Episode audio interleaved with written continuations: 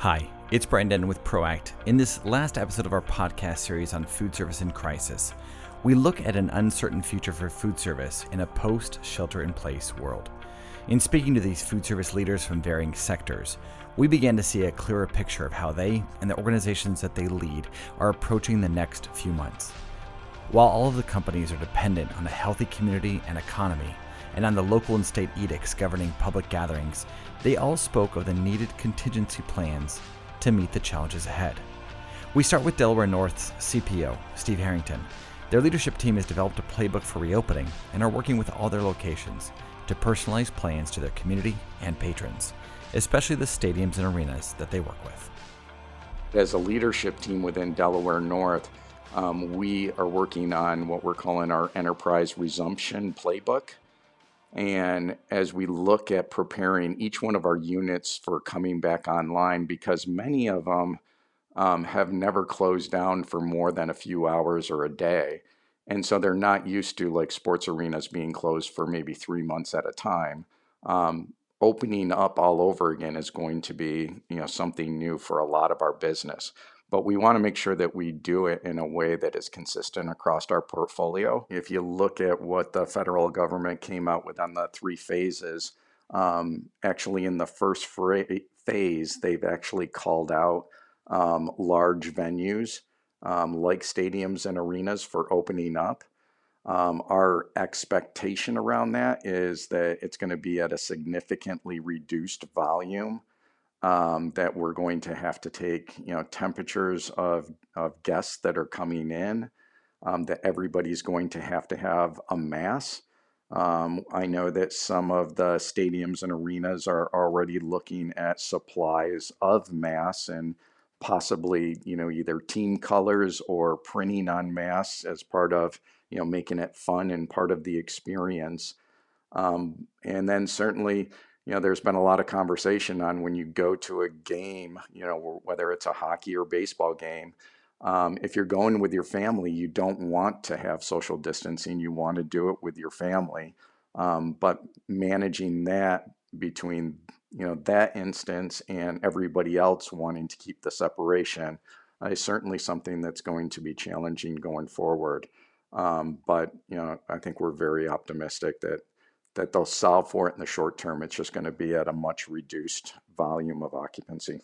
We know that there's a lot of these items, and I think everybody's finding right now that sanitizer is incredibly hard to get. Masks are still hard to get. Um, and on one hand, we'd like to, you know, load up on supply. On the other hand, we're still trying to conserve cash until we're confident that we're at the other side and we're going to have, you know, revenue start coming in again. So it's kind of a balancing act. Um, we have certainly um, reached out already and bought thermometers um, for all of our locations because we know certainly from an associate standpoint in all of our locations and potentially our customers in other locations, we're going to have to take temperatures of folks coming in. Um, you know, gloves and sanitizer and hand wipes are certainly something that we're very focused on. Um, we, we are getting a supply of products for those locations that we're most optimistic about opening the soonest. Um, and then balancing that with, you know, obviously cost and timing around the others.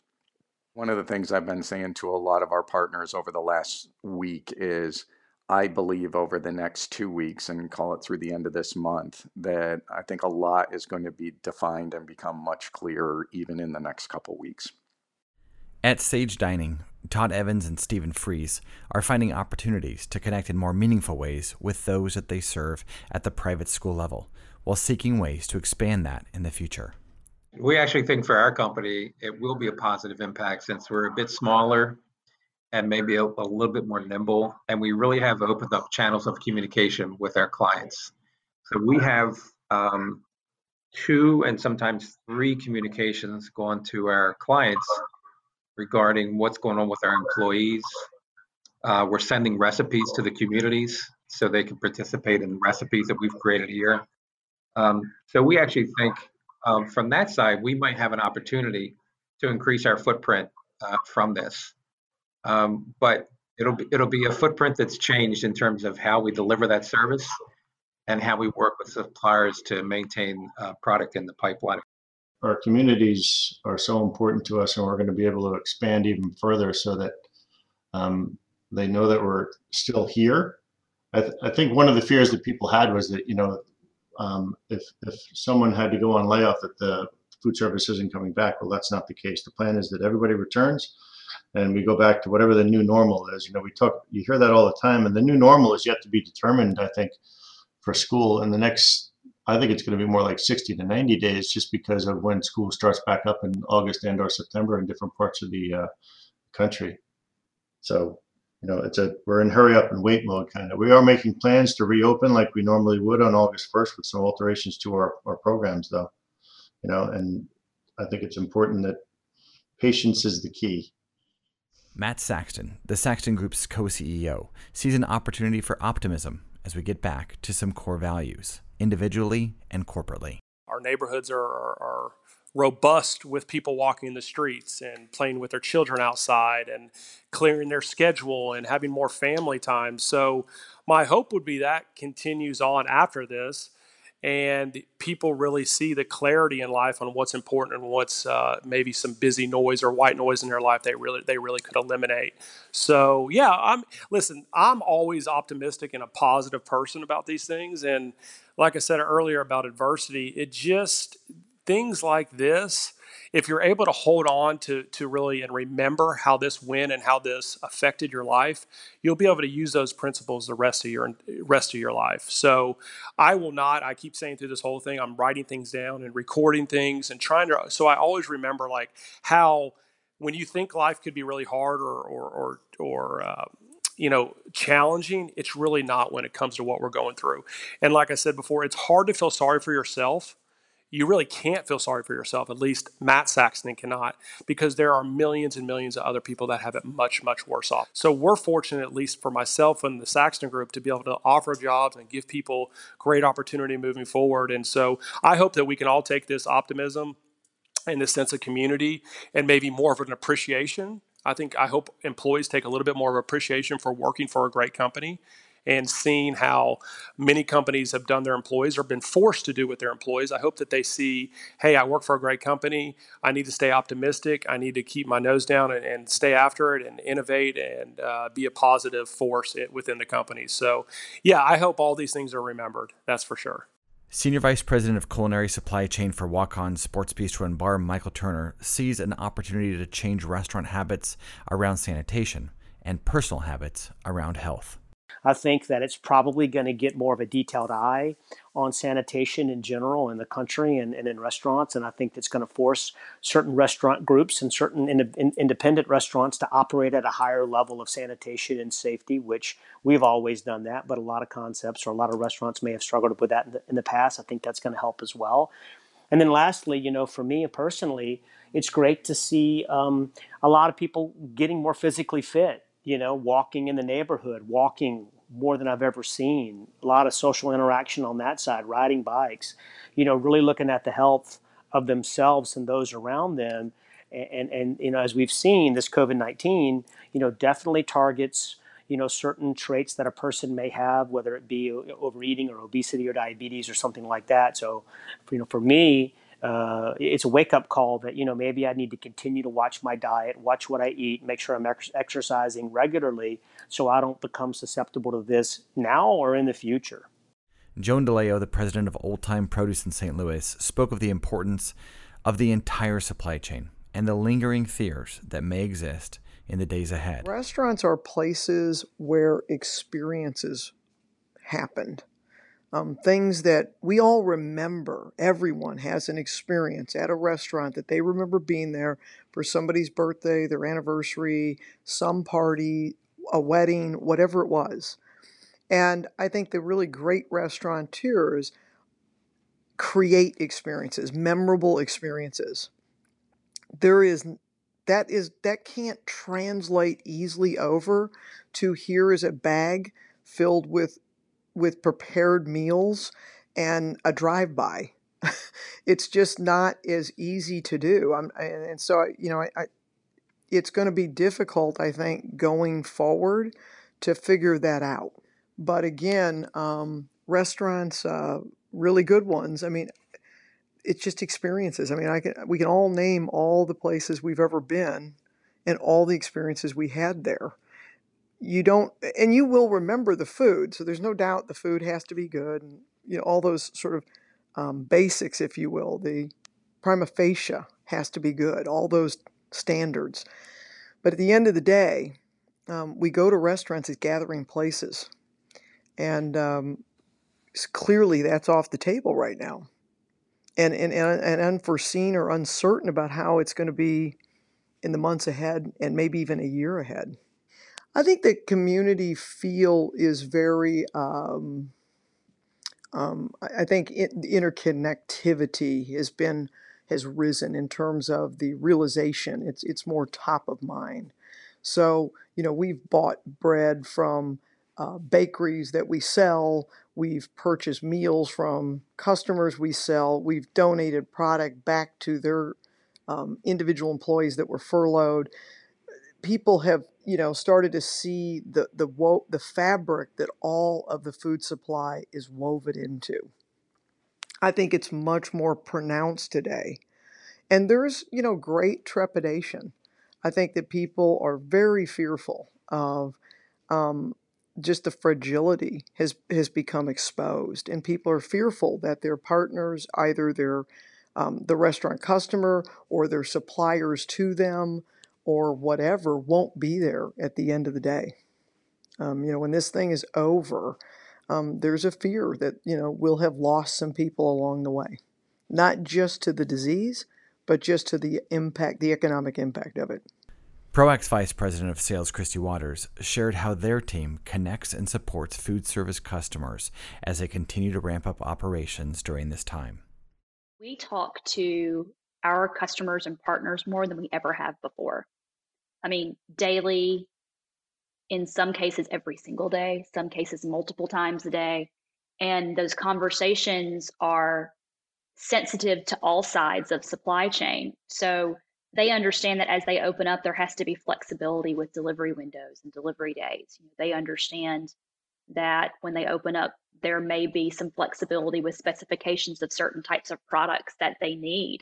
You know, if there's an Arcadian blend that they want from Mann Packing, you know, they may just get a regular spring mix or something of that nature until the distributor can ramp up and really get to where it needs to be from a supply standpoint because while we we want to do projections and we want to plan, it's difficult for anyone, like you said earlier, to look into that crystal ball to determine. But we can look at trends, we can look at projections, we can help educate them, and we are helping educate them on if they don't know what's going on in different states. We are share grouping with them what we're hearing from other clients and giving them that information as well. So hopefully, maybe they can learn something from that. These podcasts are going to be great, you know, to to sort of share best practices and from all different segments of food service you know they can they can also learn from from that avenue but the other part for us from a proact team standpoint is we want their businesses to be there on the other side. So how can we help them generate revenue? How can we support them in that way? You know with the feeding our front lines box program obviously that's donation to the hospitals in the front line but that also um, is an avenue for distributors to do the same way that furlough kitchens were doing from a restaurant standpoint. And from a furlough kitchen standpoint at the restaurant level, or not just a furlough kitchen, but them donating their time and their food trucks just going to feed hospital and frontline workers, you know, donating product and working with our suppliers to get that in because that way they're able to to pay employees to to continue to do work and to generate revenue if they are selling the product on the other side.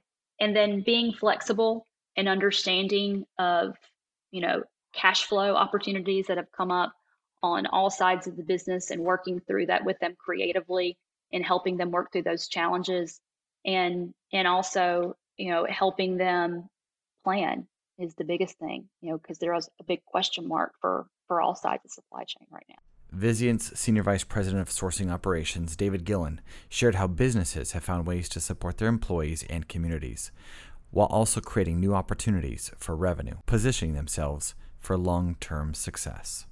Uh, I know for our hospitals, it is a, a reset mode. and folks are um, appreciating uh, the little things. Um, you know, on a personal level, I made a comment to somebody uh, the other day that um, I'm excited about driving my car again. Um, you know, I, I saw a, a, comment where someone said, I'm getting the best gas mileage I, I've ever gotten before. I'm getting three weeks to a gallon because we're not driving anywhere. Um, right. And so it, it is changing your perspective. You are seeing things different. Um, you are relating to folks and caring for folks differently.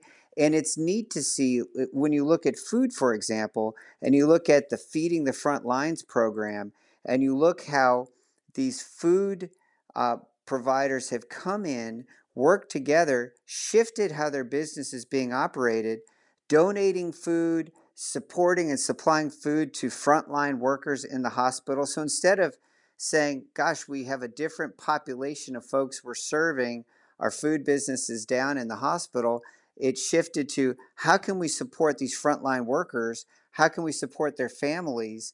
and reallocate the staff that we're using. And we're seeing, you know, 400 to 500 boxes per location of food. And this food is 15 to 20 pounds of fresh produce and other that's that are going to these frontline workers. And and and I think we're doing this across about 35 facilities that we're seeing this today. So it's just it, it's neat to see how folks have gotten back to the basics and you know a sad sad remembrance of 9-11 but it has a lot of that feel where people aren't taking anything for granted their job their neighbors their friends their family their patients all of it matters and so there's a real uh, there's a different perspective happening out there and and a slowing down if you will now inter- interestingly enough though um, I live in the one community that's been on national news. So I live in Colleyville, Texas.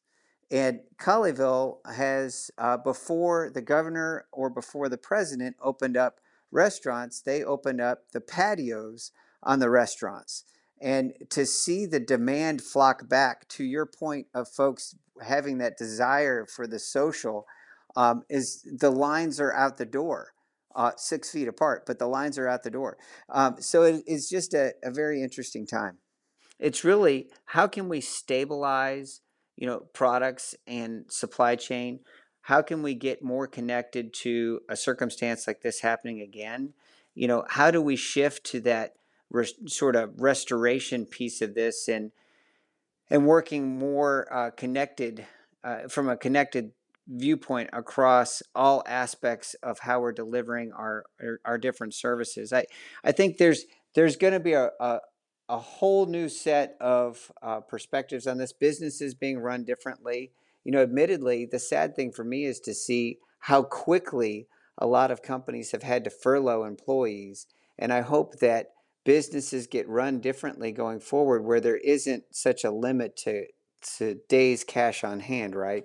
So that we're able to sustain folks. But I'll tell you, the neatest part of the role that I have is seeing how many of these companies have so quickly moved away from their primary uh, product or service, whatever they're manufacturing or doing, and shifting like food shifting to other ways to deliver that food using their restaurants differently. That's that's really the neat story and i think coming out of this some of those businesses i know because i'm working with them who've created these new product lines to keep their employees in place are going to actually continue with those product lines. Companies that never had a vertical addressing hospitals uh, for any number of things food and otherwise are now looking at hey, I'm diversifying my business. I'm doing it out of necessity, but I see the ability to do this long term. So I, I think it's going to create back to some of that balance you're talking about, back to some of that resiliency that we need to have as businesses so that we're not uh, dependent on a single vertical. So